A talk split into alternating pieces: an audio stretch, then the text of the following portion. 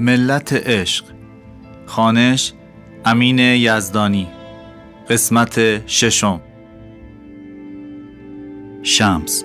کاروانسرای اطراف سمرقند مارس 1242 طبقه دوم کاروانسرا مسافرای زیادی بودند همه خسته. بین بوی عرق و خاک تشک خالی برای خودم پیدا کردم. بعد به درگاه خدا شکر کردم. از بچگی برای مکاشفه به عالم بالا می‌رفتم. از اونجا صدایی میشنیدم و با خدای خودم راز و نیاز می‌کردم. اون با من حرف می‌زد. مسائل برام توضیح می‌داد و اونا رو روشن می‌کرد. بعضی اوقات اشتهام کور می‌شد. چند روزی چیزی نمیخوردم.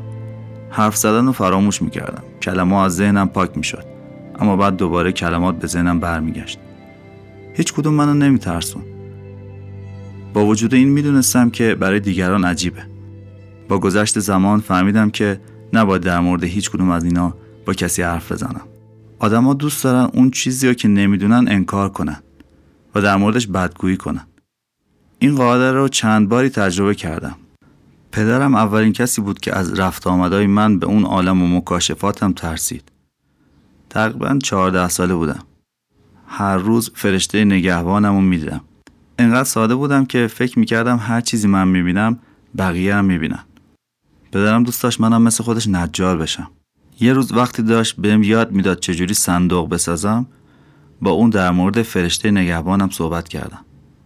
پدرم گفت بچه جون مثل که قوه تخیلت زیادی قوی شده. از این مزخرفات با کسی چیزی نگو. دوباره ذهن مردم با هم نریز.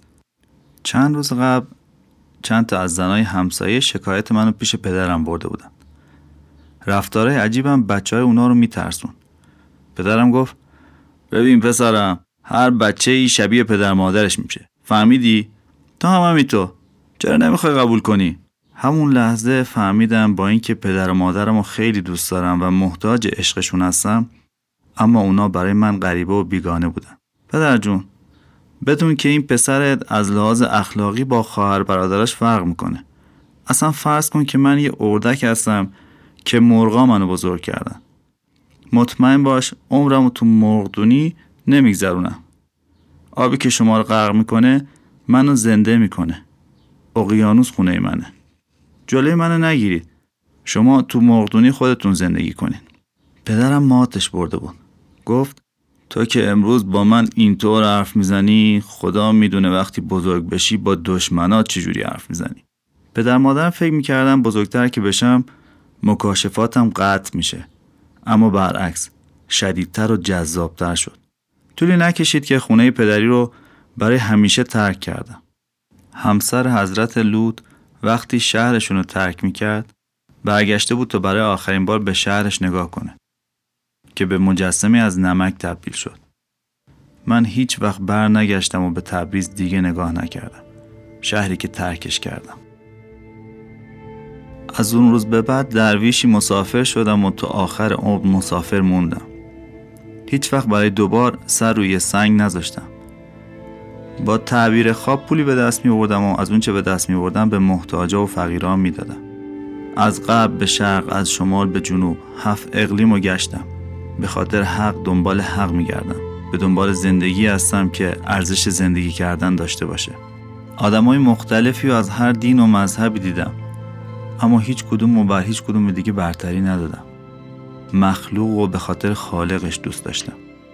بعد از گذراندن هر داستان و تجربه ای قواعدم رو که تو هیچ دفتری جز دفتر جان وجود نداره یکی یکی نوشتم. چهل قاعده درویشان صوفی مسلک. این اصول برای من به اندازه قوانین ازلی و ابدی مهم بود. به پایان رسوندن این اصول وقت زیادی رو از من گرفت. برخی از اونا رو پاک کردم و دوباره نوشتم. اما الان مدت هاست که یه حرف حتی یه نقطه کم و زیاد نشده. الان که چل قاعده کامل شده فصل آخر زندگیم رسیده. من باور دارم که مرگ هر شخصی رنگ خاصی داره. از این ناراحتم که بدون وارث میمیرم. دیگه نمی‌تونم کلمات رو تو سینم حبس کنم. دنبال مرید و مرشد نیستم. انسانی که دنبالش هستم آینه روح منه. جان من. همراز و نیمه دیگه روح من. قاعده دوم. وارد راه حق شدن کار دله. کار عقل نیست. همیشه دلت باید راهنمای تو باشه نه عقل.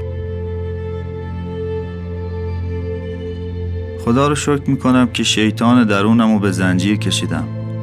حالا پر و غنی هستم. یکم مونده تا سیلاب بشم. خدایا با اجازه تو می‌خوام علمی که به هم عنایت کردی و به شخص دیگه بسپارم. اجازه بده تا اون فرد رو پیدا کنم. بعد از اون راضیم به رضای تو. تو همین لحظه نور رنگ پریده وارد اتاق شد. اتاق بوی دیگه گرفت. شمس مجده بده. دعایت قبول درگاه الهی شد. آماده شو باید به بغداد بروی. صدا رو شناختم. صدای فرشته نگهبان دوره بچگیم بود. گفتم تو بغداد چی منتظر منه؟ مگر برای پیدا کردن همراه دعا نکرده بودی؟ باید به بغداد بروی تا مردی تو را به سمت راه درست هدایت کند. نزدش برو و استراحت کن تا دوباره به راه بیفتی. باید صبر کنی. چشام پر اش شد. فهمیده بودم که مردی رو که تو عالم بالا می‌دیدم همون همراه همه تو تقدیرمون بود که به زودی همدیگر رو ملاقات کنیم. وقتی اونو ببینم می‌فهمم که چرا چشماش انقدر غمگین و ناراحته و اینکه چرا تو اون شب پاییزی کشته میشم.